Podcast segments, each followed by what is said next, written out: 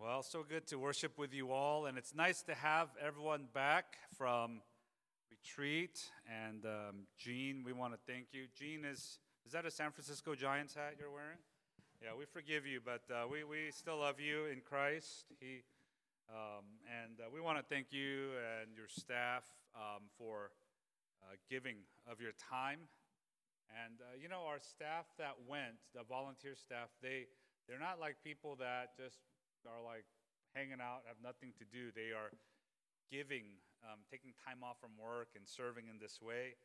And so, can we just give them a hand and um, thank them? Thank you guys so much.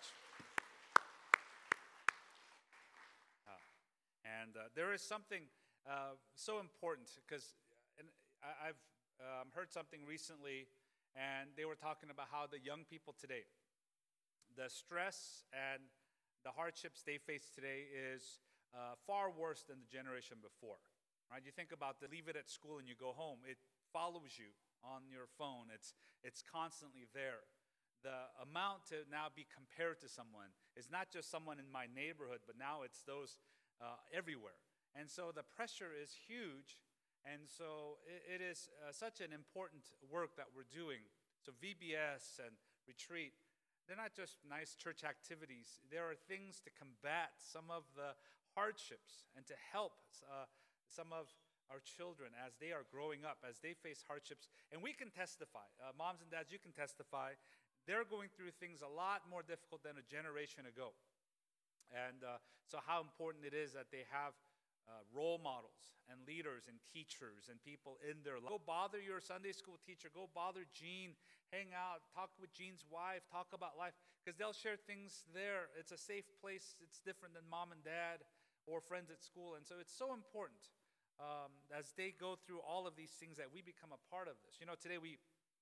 Um, in the text that we read, some uh, commentators will argue this is the climax of the Old Testament. This is where now the promise, uh, what scholars call the Davidic covenant, or the covenant made to David by God, is pronounced here. This is the, the pinnacle of it. This is what all of the Old Testament history was building to, was the promise that God is going to establish a kingdom. And it wasn't just the earthly kingdom by David becoming king, but it was now a kingdom that is to come through the descendant of David or the son of David in Jesus Christ. And we're connected to this. Our spiritual heritage is all connected to this chapter. And so this is such an important part. And in, in it, it's interesting. David starts and he talks about this idea of a house. Living in a house, build you a house, who's going to build this house, and so on. Right? You think about the concept of a house. Um, there is something so much architecture. There is something of our soul that connects to the home. Well, why do we like watching houses getting made over or houses that are now fixed up on HGTV? There's something about it. Why do people cry when they see now this house that they had has now a new facade and it's changed? There's something of a connection. Eh, how many times, like uh, picking on Gene, right? He still identifies himself as a, a northerner, right? A northern California person. He wears his Giants hat, even these days, right? He lives here. Right? Uh, often he'll come into the office wearing his Warrior stuff. And I'm like, that era is done. You've moved down here. Clippers or Lakers. I mean, like, come on, you know, KD left, you should leave, right? And um, but there's something about this, right? Oh, I connect to my home. We do it through sports. Oh, I'm a I'm a diehard New York guy. I'm a Boston guy. I'm a you know Chicago Cubs guy because I grew up there. I have a connection there. There's something about home. I remember years back, uh, my family, we were going up to uh, Northern California to visit, and I grew up there. Uh, and so on our way into the city, I thought, oh man, this is where I lived as a child up till junior high, uh, Castro Valley. So I thought that'd be kind of cool to go see my old house. And I thought, oh, you know, it's on the way. So I remember pulling over and using kind of just memory from riding my bike all over the city, my bicycle, kind of finding it. And then I found the school where I went, the middle school, Canyon Middle School, and my house is right up the street from it. And I pulled up, and I remember I was just looking at this house. The house looked a lot smaller, looked older. The neighborhood didn't look as nice. Um, and I remember the memories of walking up and down that hill to go to school, And I'm having this moment. I look over at my beloved wife and my two daughters, and they're just sleeping. Like they don't care, right? And I'm like, should I wake them up? And uh, you know, I'm not gonna wake him up. And I, I just we drove into the city, got to the hotel. Um, I say, hey, I stopped by my, my house, and it was so nice. Oh, okay, yeah. When's dinner, right? You know, like there's no connection. For me, there was kind of a connection. And so we have this connection here. It's interesting. So we look at this passage and we see kind of three things. What does a house represent? Why do we have these connections to where we grew up or the house we grew up in? What does it represent? Secondly, is who built the house that we live in, our lives, if we could say our, who builds the house? And thirdly, uh, we look forward to a greater house, the better house, our final house, right? And so there's this three parts. What, uh, what does it represent? Who builds it? And where is our house, our home, ultimately? Um, and so we see here just a little background David, remember, has now officially become king in a. He's done with the life in the cave, in the cave of Adullam. He's done fighting Goliath. He's gone through all this. Saul is no longer there. And so he is now in a place of peace, prosperity, somewhat, security. And he go, comes and he moves into his own house. And he now says in chapter 7, I want to build God a house. And God here initiates the covenant. And in the covenant, it's, you know, the first half of chapter 7 is the covenant, and the second half is David's prayer and response. The wording, the length is almost identical. In the Hebrew, it's one word apart. It's almost like God says this, David replies. It was like this idea of a covenant of two sides, and they've come together. Uh, but we see here, what does this house represent? What does it represent for us today? The house, a house represents what? Security. For some people, a sense of arrival. I've arrived. I've bought a house. Or I've, I've signed a lease in the city that I wanted, and they have good schools, supposedly, you know? Um, it, some people say, boy, it's the American dream to own even your own house. But what is that? These are all things. There is a connection to want to find a home, I think, in our souls.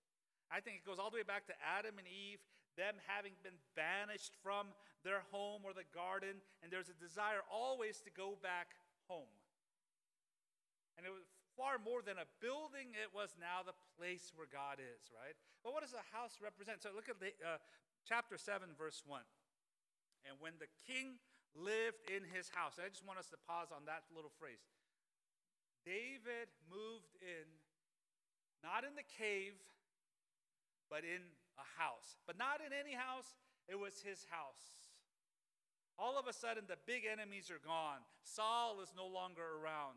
They've got the Ark of the Covenant back. It represented that Israel is on the map, that he is finally king. He thinks back to when he is called out of all his brothers to now be the next king, and he's arrived. I don't know if you've ever heard this, you know, I'm sure you've heard it. And someone has maybe come up to you and say, Man, you're set. Your life is set. I, have heard that sometimes. I catch myself saying that to certain people. Oh my gosh, you're set. You could retire, live till you're 100, you're set. Wow, you have, you know, I remember when we, Ashley was born, our nurse, you know, she came in with a very serious face and she says, how many, uh, do you have any more kids? I said, yeah, we have two daughters. And she said, oh, you're set, right? She was like really serious. I said, why? He goes, daughters, they'll take care of you, you know, when you're old sons, they might leave you, but daughter, you know, she's giving me this whole lecture about that. You're set. Now, but when you've heard it, you never said, yeah, oh yeah, I'm so secure. Life is so good. I'm set. You said, I'm not set. My career's not set. Uh, we, my house is not perfect. There's things I got to do. My family's got issues. We have things that we lack. And we always say, no, I don't feel it, but that person, boy, they're, they're set. And there might be someone at your work that makes five times more as you, and boy, they seem like, and you go to them, but your life is set. And if they have any sense, they'll say, no, it's not. It's not set. That pressure can start in our day and age in Orange County where we live. It starts from preschoolers. We put that pressure on to find a sense of arrival. Some kids, they're going to dual immersion schools before they go to kindergarten. They're learning things in two languages and now they're being compared and the information that's coming into moms and dads, it's worldwide, and we're trying to keep up, and we put this. We have kids graduating high school. If their parents, some parents who had a little bit of money, they've bribed the colleges so they can get in. You think about how sad that story is. It's not about the character of what you or how you did it. It's just, boy, just the status. That's all that matters. And we live in a society where it's all about the status, all about being set, all about the house, if we could say. They lived through so much. And he says, David says, Now I want to build God a house. I want to build God a house so that he could now have a place. The house a temple that is built. And I, when we were in uh, Japan, you see temples in every city almost. It represents, boy, that there's some kind of good fortune. If we have a temple and if we build it and we live around it, we get some kind of blessing from it. And so people all throughout history have been building temples and churches in the middle of cities so they can now gather around it, right? Many churches uh, in history, their steeple is the tallest. It represents the, the highest place in the city uh, in the old days. And so people would gather around. It was about the building, but God reminds them your house that you think is so important. David, you think you have arrived. And it is at this point he interjects and he says, Let me talk to you. Let me give you a covenant about something better. Don't settle for this. We here have to be convinced of this. This is not the dream, this is not the goal. There's something greater that is coming. First, the second thing we, we realize is who actually built the house? David builds the house he moves into his house. He feels like, I have arrived. And you would imagine all these people around him whispering in his ear, David, David, you're the man, right? It was one of those things, they can't even say you're the man to anyone else, because actually, David, he's the man, right? He beat Goliath. David, you're the man. And he is known as the man. And you can imagine maybe it got into his head as he's thinking about, I've arrived, I have my house. And people around him say, You're the man. You made varsity, you're the man. You got into school, oh, you're, you're it. You're special. You got a job, oh, you're, you're special. But you get there, you say, This is entry level stuff. You make the team and you realize uh, there's everyone is bigger and stronger and faster than me. Here, God interjects.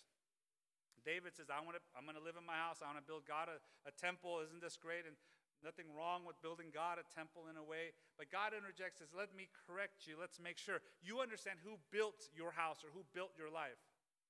You know, and he says in verse chapter 7 verse 11 at the end, "The Lord declares to you that the Lord will make you a house." But he already has a house. But he says, "No, he will make you a house." He says, "This is not the final destination. He's going to make something for us." Some of you hardcore football fans, yesterday you saw that they had the um, NFL, the Football Hall of Fame, and these guys would come out in their gold coats and they, they give a speech and they have a statue, right? A bust of them, and some of that looks like them, some of them doesn't. And it's kind of a difficult thing to watch, right? Because these are ex football players, right? I'm an ex football player. Uh, football players aren't known to be the most, you know, whatever, bright. You know, there's a joke about it, right? Oh, linemen and so on. Um, and I used to hear that. And so they're giving speeches, and it's kind of awkward. The hardcore fans are all there. Um, but really, any one of those players who have some sense, they spend 10, 20 minutes giving credit to someone else mom and dad, and the coach, and my teammates when we won the Super Bowl. They'll give now an anecdote about their life. The fool comes out and I've heard these speeches at Hall of Fame as well, and they, get, they just put down other people. They say it was all about me. You think about your house or your life, and you might have made it.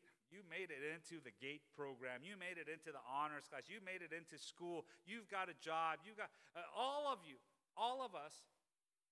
It is at that point Satan could whisper and say, "Hey, you're the man. You've done it." And God reminds them that He has built the house. It's interesting in chapter 7, verses 6 through 15, this is where God is talking. The word I, when God is speaking of Himself, I, I, I, it's in every verse. He reminds David, it's not what you did, it's what I did for you. It's not what you will do, what house you will build, where you live, how smart. It's what I did for you. So, verse 6, I brought up the people of Israel. Verse 9, I've been with you, and I will make you a great name. Verse 13, I will establish the throne. So, it's all about what God has done, not what we can do. And it is so tricky today, especially where we live, to go to church and say, I just want to hear some advice so I could continue striving forward. It's about me.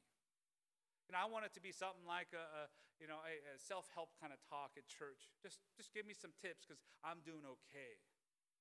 But when we come to church and we hear about God, it's a place where we say, I am nothing. I've done nothing without you. God, you give me my health. God, you give me my ability to think so I can study. God, you've uh, given my family some sort of money so I can get an education. God, you've opened doors for my job. God, you've given me friends I don't deserve. God, you've given me opportunities that I don't have. Everything is about Him. And this is what God reminds him. Before David says, I will build a house for God, he says, This is what I have done for you. This is what I will do for you. And it's interesting, you get to chapter 7, verse 18. David starts responding. He hears these words and he, his response, he looks back on his short life here on earth. He says in verse 18, You have brought me thus far. All right, some have say yeah, it's probably around the age 30, and there's a lot of parallels. Jesus Christ was 30, right? Um, this idea of, boy, 30 is kind of this adulthood that we see here uh, but you have brought me thus far. Think about all the things you might have. Maybe you have more than one house. Maybe you have more than one car. Maybe you have more than one degree. Maybe you have more than one child. Whatever it is, all the things that you have done up to this point, you God has brought us thus far. And then And he says in verse 19, yes, this was a small thing in your eyes. He says, My life up to now, all the things that I think were so important, it's kind of small, God, in your eyes. You've already done it. What is to come is even greater. So, guys, making it to junior year in high school and making the team or getting the whatever, it's all just so small because what is to come is so much greater. The New American Standard translates that word small thing in your eyes or insignificant. This is what the house I live in and beating Goliath, becoming king, having a title, position, making this is all kind of small when I compare it to the future of the things to come. And that's the last point we see here. We see that God is the one who builds an eternal house, our final home. Sometimes we hear that and we say, um, we think of it in a, a negative way know, sometimes we use it as an euphemism for people who have passed away. They've entered into their final rest or final home. But, all, but really, in a comforting sense, that is what we see here. The covenant goes, he says, now, it's interesting in verse 12, when your days are fulfilled and you lie down with your fathers, when you're dead. I think about our church a generation from now, or whatever, however we could, how many decades from now. And most of us will be gone, right? Before we know it. This high school will be the old high school in Irvine that no one wants to go to because it's so old, right? And um, you got to find a new place to go. He says, when it's all said and done. You see, you live a life like this. Uh, but what is to come is for eternity when it's all said and done. He says in verse 12, I will raise up your offspring after you, who shall come from your body. I will establish his kingdom. He speaks initially of Solomon, but ultimately, what Solomon couldn't do, Jesus Christ does. And he speaks in verse 19 You have spoken also of your servant's house for a great while to come, something in the future. We are people of hope. You always have a hope. Things will always get better. Things will always get better. And we have to preach that to ourselves, and we have to make sure that becomes now the way we make decisions and choices and so on and everything that we do. We have a future.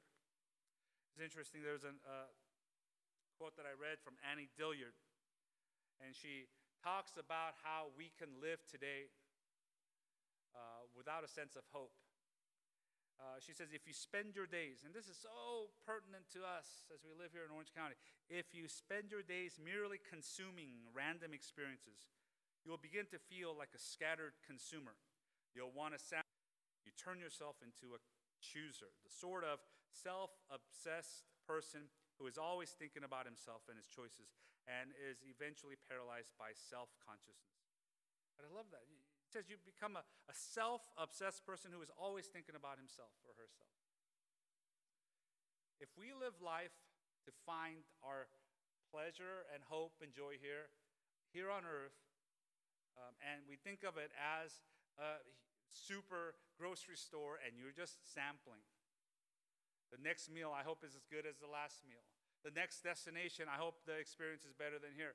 Oh boy, the next vacation, I hope it's better than this one. The next house I'm going to buy, I hope it's bigger and nicer than this one. The next group of friends I have, I hope they're better and smarter and cuter than the group of friends I have here. It's nonstop. You see, Jesus Christ, He arrives, and in His arrival, they talk about Him dwelling with us. He becomes our home. Jesus Christ, He fulfills what Adam couldn't fulfill. Adam was in a work uh, in a covenant of works. He had to work his way to now be accepted by God. He fails. That curse is upon us. Jesus Christ is known as the second Adam. He is the only one who fulfilled the covenant of works. He lived a perfect life, a perfect offering before God, and he offers to us now covenant of grace. And what does he tell the disciples? When he's going away, I go to prepare a place for you. In my Father's house, there are many rooms. The longing for home that started with Adam and Eve being banished from their homes. For us looking here in the zip codes here on earth for a home, trying to find some kind of feeling and will ultimately be found in the presence of God, in His, in our Father's home.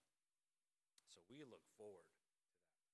our joy, our significance, our security, our sense of I've arrived, it's all set in Him.